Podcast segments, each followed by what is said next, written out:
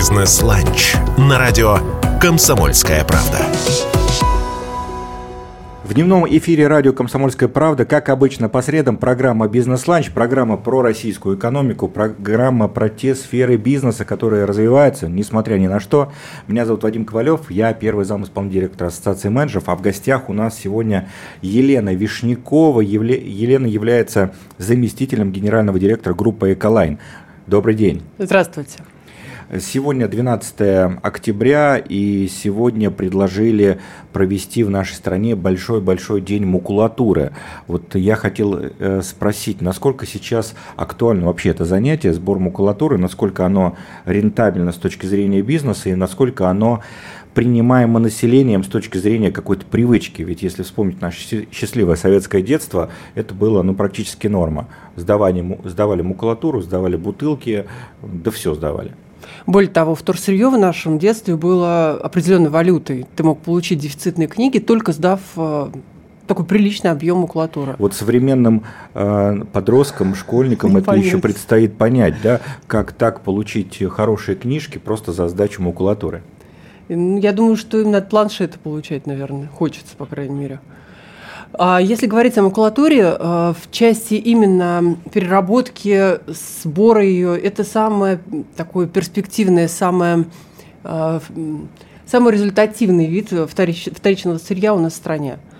А вот недавно я слушала Дениса Кондратьева, это руководитель Лиги макулатурщиков, и он говорит о том, что, например, коробки, э, в которых мы получаем все доставки, порядка там, 75% этих коробок перерабатывается. Это очень, высокий, это очень высокий процент, потому что, например, если говорить об одежде, то по миру 1% перерабатывается. Ну, в России это стремится к нулю, это 0,0000. А здесь огромное количество. И более того, если вы получаете, например, коробки там э, из кого-то, из каких-то больших маркетплейсов, э, почти стопроцентная вероятность, что вы получаете вторичную коробку, а не первичную. В целом, а, работа с макулатурой, сдача макулатуры, насколько она помогает э, справиться с мусором и вообще можно ли справиться с мусором, потому что свалки растут, и что каждый из нас может сделать, чтобы расходы эти сократить? Ну, если конкретно про макулатуру говорить, то это одна из самых чувствительных фракций, то есть попадая в мусорный контейнер, она как раз может, э, если это смешанные отходы, она может пропитаться влагой и потерять свои свойства для переработки очень важные. Если же говорить про мусор в целом, действительно есть проблема, у нас потребление потребление все время меняется в сторону комфортного, в сторону одноразового, ускоренного, когда мы на ходу можем поесть, попить и так далее. Э, и это все влечет за собой отходы, как ни странно. То есть вместе с какими-то добрыми, хорошими делами мы творим еще и мусор. И если мы берем, э, я очень люблю часть своей работы, которая называется анализ, анализ морфологии отходов похоже на работу... Неожиданно, по да. вам не скажешь, конечно. Я знаю, поэтому я об этом открыто говорю. Если бы я выглядела похоже, я бы помалкивала. А, значит, э, э, если мы говорим про мусорный бак, из которого мы убираем всю органику, убираем там все загрязненное и оставляем только то, что можно переработать. 90% из этого объема это будет упаковка. И если мы, ну, соответственно, у нас упаковка, как бы вот она, почему она не перерабатывается? Потому что это либо очень разные разные материалы в, од... в компоненте одного вида, например, а, вот эти мягкие пакеты, в которых кетчуп продают. Вот я знаю 20 вариантов состава этих пакетов. Это ненормально. Это сразу делает всю партию неперерабатываемой. Пакеты, вот эти вот маечки пакеты, то же самое, та же самая песня. А, либо это просто... А, или вот еду. Еду мы получаем, там, я не знаю, какие-нибудь кон- контейнеры с крышечкой. Ланчбоксы. Вот, ланчбоксы. И если они одноразовые, они могут быть сделаны из трех материалов, а внешне они выглядят практически идентично. Все, это не перерабатывается. Если же говорить в крупном плане, что вот мы, как люди, можем сделать для того, чтобы сократить объем отходов, у нас есть иерархия обращения с отходами, принятая на государственном уровне. На первом месте это не образование отходов. То есть это когда ты не берешь кофе в одноразовом стакане. Ну, в общем, все логично, меньше да. мусорить. Не производишь отходы. А на втором месте это ну, шеринг, я никак не подберу, как по-русски это нормально сказать. Повторное Обмен. использование это называется, ну как-то оно не звучит, шеринг. Распространение. Ну, вот как-то вот да. Это, опять же, вернусь к своей любимой теме о текстиле, это когда ребенок вырос из вещи, не надо ее выбрасывать, ее надо передать другим детям. А, и вот у меня коляска делает пятый круг. Я все думаю, господи, же она сломается? Она все не ломается, но пятый ребенок в ней катается, и, в общем-то, все хорошо. Они так быстро рождаются и вырастают из коляски.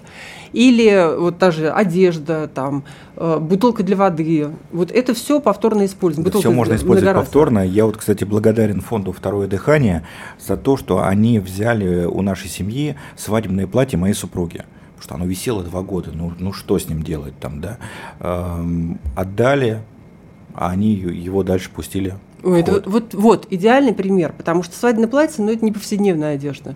Но максимум ты можешь там через, э, не знаю, пять лет устроить э, юбилей свадьбы.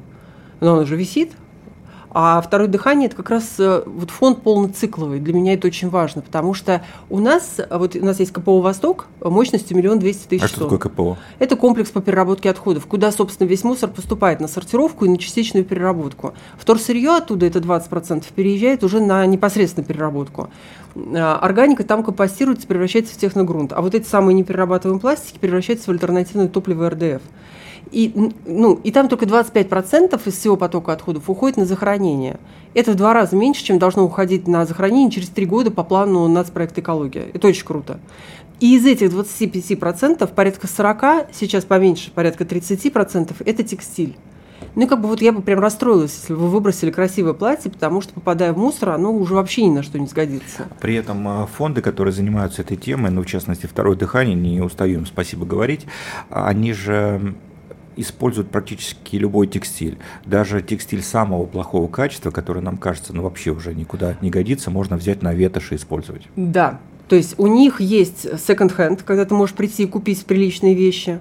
У них есть благотворительная раздача вещей. То, что совсем не имеет вида, это переработка, разволокнение, либо ветошь. И, э, ну и все, собственно, у них там минимальный просто отход. Это то, что нельзя перерабатывать и нельзя передавать. Колготки, там, не знаю, белье, которое продолжает им сдавать. Это такая часть анекдота для всех, кто занимается текстилем. Так вот, мы вместе со вторым дыханием недавно провели морфологию э, текстильных отходов у себя на этом самом КПО. Э, они сделали методику, а мы посмотрели, что люди выбрасывают. И получилось, что более 78% выброшенного текстиля могло использоваться в дальнейшем. Ничего это себе. не старая вещь. Только 3% из выброшенных вещей, а, ну это правда, заслуживают своего места на полигоне. Только 3%. То есть 97% могло быть переработано, передано на благотворительность, либо продано в, в секонд-хенде. Это глобальная просто проблема. А и почему мы так происходит? У нас культуры нет. У нас у же нас... всегда, ну, не знаю, вот там, а, во всяком случае, там, советские годы всегда читалось нормально, когда младший брат там донашивал за, вещи, за старшим, да. там, да. Во-первых, культура потребления. Ну, то есть мы привыкли к fast fashion, когда ты покупаешь вещь, там, ты меняешь э, капсулу своего гардероба три раза в сезон. Во-вторых, э, неправильная, это называется линейная модель потребления, когда дешевле купить новую вещь, чем починить э, старую. Вот раньше были дома быта, куда ты приходишь, там, не знаю, петлю на платье подтянуть, а сейчас эту петлю подтянуть, это 70% стоимости нового платья. И ты думаешь, ну я сейчас подтяну, она опять там это, идешь, покупаешь Куда-то ходить, чем-то заниматься. Да, еще ходить, искать, а они там, может, не работают. Вот. И третье – это извращенная модель представления о благотворительности. Очень многие люди искренне думают, что они вывесят старые вещи на контейнерной площадке, и кто-нибудь бедный подберет, кто мимо шел. Ну, во-первых... Я один из таких, кстати. Вадим, это унижает человека. Он так в сложном положении, не надо. Это раз. А второе, у дворника есть регламент – по которому работа его, так сказать, его KPI оценивается. У него задача сделать чистую контейнерную площадку, поэтому на ней должны стоять только баки. Поэтому если он где-то там что-то висит, стоит какой-нибудь пакетик, он это берет и аккуратно закладывает в бак. Ты, ты сейчас э, разрушаешь мои представления о мире вообще в целом. Я-то думаю, проходя через несколько часов мимо бака, я-то думаю, вот какой я молодец, я не выкинул, а кто-то уже взял это. это кто-то взял и использует, и мне, и мне в карму плюсики там добавляет. Нет, минусики. А, минусики с проклятиями с э, полигона КПО. Расходимся. Расходимся. Что с этим сделать? Это образование детей, это какие-то информационные кампании, это как вообще изменить модель поведения? Вообще, да, это информация, и мы стараемся повсюду об этом говорить. Это развитие шеринговых центров, и частично мы связываем сокращение выброшенных текстильных отходов как раз с тем, что люди больше знают об этих сервисах. Вообще в стране сейчас работает около 70 сервисов, они все разные. Есть те, кто только на second-hand, есть те, кто только на благотворительность, только те, кто на переработку. Мне это не очень нравится, потому что у них у всех образуется отход, и он опять едет ко мне на полигон. А, поэтому мы хотим, чтобы, ну, как бы вот центральную задачу исполняли как раз полноцикловые вот такие сервисы, которые во все три стороны, а те, кому нужен только одна группа товара, они у них могли забирать, там, покупать, либо как-то они решали бы свои вопросы. Ну, в целом, а, переработка, наверное, это про большие города, про мегаполисы. Нет, второе дыхание говорит, что рекордный их контейнер, самый, который больше всех набирает, да. это Кострома.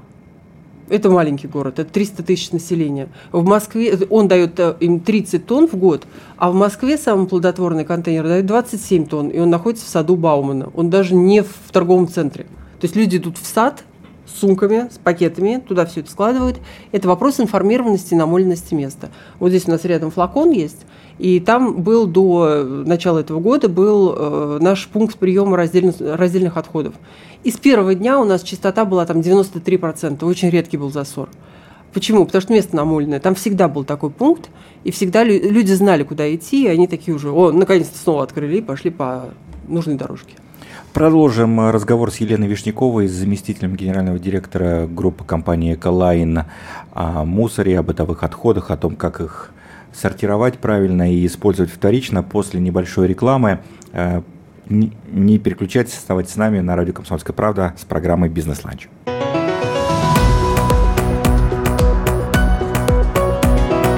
«Бизнес-ланч» на радио «Комсомольская правда».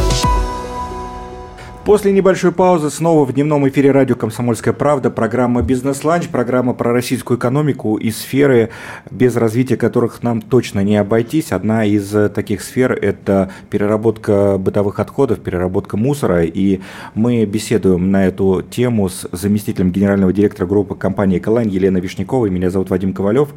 И в первой части нашей программы мы поговорили про проблемы, но вот, собственно, какие есть решения. Сейчас сколько мусора в целом в стране перерабатывается? Вырабатывается?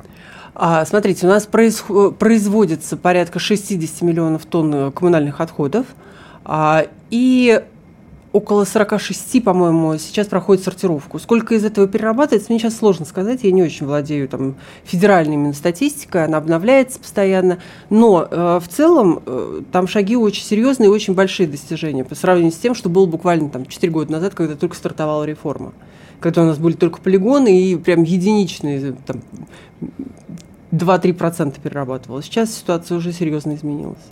В целом, вот те контейнеры для раздельного сбора мусора, которые появились э, да, в крупных городах уж точно, нашей страны повсеместно практически, это работающая история. Конечно, конечно.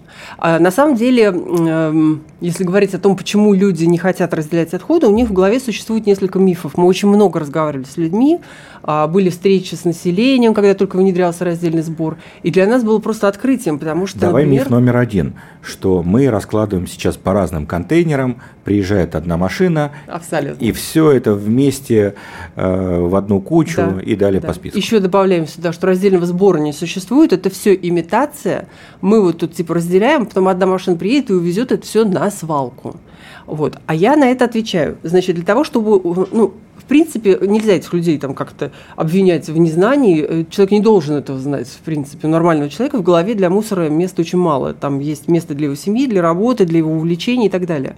Поэтому мне приходится рассказывать. У этого человека, он выходит из дома, у него вот контейнерная площадка, он туда положил пакет, с глаз долой и сердце вон. У него работа с обращением с отходами закончилась. А у нас она там началась. Потому что за этой контейнерной площадкой целая жизнь. То есть мы сначала ставим там контейнеры. Контейнеры, сейчас не, не ориентируюсь в цены, буду говорить про цены, там, например, 2021 года или там 2020 года. Один контейнер стоит порядка там, 15 тысяч рублей. Минимум один контейнер на контейнерной площадке. На линию выходит специальный мусоровоз с синей индикацией. Ну, это же мы имитируем, да? Вот этот мусоровоз в 2020 году стоил 16 миллионов рублей. Мы построили сортировку, которая стоит там 100 миллионов рублей, и КПО, который стоит, ну, например, там 5 миллиардов рублей. А, и все это для того, чтобы произвести впечатление на жителей города Москвы. Конечно же, э, в таких затратах ты пытаешься отбить все. И если хоть какая-то копейка придет с продаж вторсырья, несомненно, она будет использована, и это вторсырье будет отсортировано и продано. Вот. Поэтому все вторсырье, которое сдается, оно все идет в работу. Что самое ценное для переработки? Вот я Самое был, я был на ценное- одном предприятии, где как раз производят РДФ топливо, э, видел, как э, вот эти флаконы из-под дезодорантов э, там перерабатывают, ну такой там ручной труд, вот этот клапан практически, да, какими-то там ножницами такими по Да. металлу отрезают, да, а этот алюминий используют. Да, это алюминиевые баллоны. Самое ценное – это алюминиевая банка. На втором месте пэт-бутылка. А, Пластиковый, да, вот Пластиковая, вот наша обычно из-под воды, там, из- из-под лимонада. А Дальше идет ПНД-флакон. Это мы его обычно называем эм, флакон типа Доместос. Не знаю, почему именно Доместос, ну как так в душу запал нам, так и называем. Вот три самых ценных вида вторсырья. Э, Какие есть еще правила? Э, Я, сл- я слышал, что очень важно отходы сухими э, класть в контейнер. А, Существует масса инструкций. Есть мой любимый сервис Собиратор, который, значит, учит людей сортировать на 97 компонентов. И я восхищаюсь. 97? 97. И есть такие Они- люди. Есть. Собиратор же живет, значит, они есть. Вот. И они, правда, ну, наверное, не у всех есть 97 видов вторсырья в их линейке потребления, но тем не менее, вот так вот разложить, это, конечно, это достижение. Это достижение в, в сфере экопросвещения, в первую очередь, со стороны собиратора. Я искренне ими восхищаюсь. У нас ситуация другая. Я напоминаю, у нас там человек, у него в голове места мало для мусора. Поэтому инструкция очень простая. Если вы видите, ну там, есть что-то, вот, что нужно сейчас выбросить и понять, это в какой бак пойдет. Синий у нас для вторсырья, серый у нас для смешанных отходов. Вот если то, что вы собираетесь выбросить, отвратительно, вы не хочется держать в руках, оно пачкается, течет и даже попахивает, это серый бак. Если это похоже на предмет, который в дальнейшем даже вот, ну, при каких-то там условностях можно повторно использовать, то это нужно положить в синий бак. Все, дальше разберется сортировка. Не так страшно, если вы положите неперерабатываемый пластик в синий бак, гораздо страшнее, если в синий бак попадет условный борщ. Борщ – это такой сленг мусорщиков на, на тему органических отходов. Ну, то есть любая еда, которую выбросили, она называется борщом, потому что это моментально портит все, что находится в этом баке. Дело в том, что в дальнейшем контейнер загружается в мусоровоз. А мусоровоз э, машина умная для того, чтобы сделать логистику максимально эффективной. Внутри есть установка сжатия 1 к 7. То есть было вот столько, потом раз вот так вот сжали. Конечно же, любая органика в этот момент пропитывает все, что есть вокруг. Именно поэтому бумага страдает, э, текстиль потом не перерабатывается и так далее. Вот если просто не класть загрязняющие или органические отходы в синий бак, это уже огромное достижение. Там дальше можно на 97 компонентов. Ничего себе. Простые секреты. Да, лайфхаки. Лайф, лайфхаки. А Если говорить про современные полиго- полигоны, как они устроены, как долго они живут, э, ка- как они поменялись за последние годы? А, Поменялись они кардинально. То есть раньше это было инженерное сооружение, которое состояло из горы под названием Террикон, это такая форма. А, Там, значит, были э, канавы для фильтрата, пруд для фильтрата, ну и все, пожалуй, может, весы въездные. То есть э, даже самая простецкая, условно говоря, свалка, там еще советских времен, э, вовсе не так проста. То есть, Абсолютно. не- ну, не- просто э, у, у многих, я уверен, э, россиян в сознании, что это просто кусок поля, специально выделенный для того, чтобы туда приезжали самосвалы, выкидывали там мусор. Не более. Нет, нет. А, Первые правила, о которых мне известно, это не значит, что они первые, где-то в годов 70-х, тогда еще не было синтетических материалов мембраны, как сейчас, которые подстилаются, и они настолько тонкие при этом прочные, что они не пропускают вот эти все загрязнения. А тогда их не было, и просто выбирали места на глине, потому что глина – это такой естественный, а, естественная подложка. Но, тем не менее, и форма очень важна, и пересыпка, то есть слои отходов пересыпаются землей, иначе это может возгораться. У нас, кстати, около КПО Нева сейчас есть гигантская э, генеральская свалка. Она называется генеральская. Почему? Ну, потому что ее сделал какой-то генерал. Там раньше была военная часть, она была закрытая, секретная, никто не знал, что на территории происходит. А там, значит, выкопали карьеры, засыпали его отходами 15 метров вниз и, значит, еще 20 вверх. И сейчас они м, начали разбираться, ее рекультивируют. Там, мы, поскольку рядом находимся, постоянно все это видим, что там происходит. И там вот катастрофа. То есть вот как раз нашли просто место в чистом поле и туда навалили. И когда туда людей приводишь посмотреть, они впадают в какой-то а, оцепенение просто, потому что, ну, ты видишь, например, вот вниз там откопали 8 метров, и это не конец, и это все отходы. Это газеты, э, значит, в раздельном сборе газеты страдают, а на полигоне они, видимо, не страдают. Новые абсолютно, ну, такие пожелтевшие, но все-таки сохранившиеся газеты 2001 года с заголовками, со всеми делами. Ну, конечно же, пакетики везде, упаковочки и так далее. Это прям памятник, памятник человеческому мусору. Вот. И если говорить э, там, археология, антропология, они же все изучают как раз на основе человеческого мусора. Вот я боюсь, что наш мусор не информативен. Мы все время как будто едим и что-то носим туда-сюда. Как-то вот так вот все это. А современные полигоны? А современные полигоны, э, это уже не полигон. У нас, кстати, в компании есть штраф. Если ты называешь так. объект полигоном, то ты прям там денег в фонд переводишь благотворительный. Потому что а полигон – это только часть этого комплекса. Это комплекс по переработке отходов. Есть стандарт. Мы выступаем за то, чтобы его ужесточить. А, значит, на таком комплексе должен быть обязательно, понятно, должна быть большая сортировка. Вот на сортировке на 83% автоматизировано. Это высочайший процент сейчас в России. А, значит, отсортировали, органику отправили на компостирование. И вот здесь мы как раз выступаем за полный запрет захоронения органики, потому что весь этот ужас, который мы знаем про свалки, полигоны и так далее, это все органика. Там пластик не воняет, э, газы не выбрасывает, и, значит, и, и вообще чай, он на переработку и уезжает. И человек не манит, да. Вот. А органика перерабатывается в техногрунт, неликвиды пластики, которые нельзя переработать, перерабатываются в альтернативное топливо. И вот как раз только часть отходов, которые совсем безнадежные, это обычно какие-то там, значит, памперсы, э, ну, короче, гигиена всякая, вот этот самый текстиль. Э, после борща. После борща. Уходит на захоронение. Вот. Вот оно современное вот так выглядит. И они сейчас стремительными темпами строятся по всей стране когда как раз на объект приезжают коллеги из других регионов, чтобы посмотреть, как это делается. Мы видим просто, с, каким, э, с какой скоростью они приезжают, с какой настойчивостью они все это смотрят, потому что это реформа. Сейчас ППКРУ выделяет огромные деньги, они зеленые облигации как инструмент выпустили. Ну, то есть ты как бы там не можешь просто вот э, сбоку войти в тему. Выпускаешь зеленые облигации, там, значит, получаешь финансирование, строишь такой объект. Елена Вишнякова, заместитель генерального директора группы компании «Эколайн», сегодня в гостях в программе «Бизнес-ланч». И сегодня, напомню всем нашим радиослушателям, Всероссийский день сбора макулатуры. Лена, что пожелаем нашим радиослушателям? Пожелаем того, чтобы они не множили отходы, а собирали только существующие. Вот вообще я побаиваюсь иногда вот этих конкурсов по сбору макулатуры. В нашем-то детстве максимум, что могло случиться, это гопники отожмут у тебя, значит, твою стопку макулатуры, и все. А сейчас а, бывает такое, что родители детей, ради того, чтобы они победили, покупают что-нибудь бумажное и сдают. Вот это вот очень плохая история. А пусть люди все сокращают отходы, пусть у них это получается, и наше будущее и будущее наших детей будет безмусорным. Спасибо большое, Елена Вишнякова. В дневном эфире радио «Комсомольская правда» в программе «Бизнес-лач». Меня зовут Вадим Ковалев. Увидимся, услышимся на следующей неделе на волнах радио «Комсомольская правда» и во всех наших социальных сетях. Хорошего дня.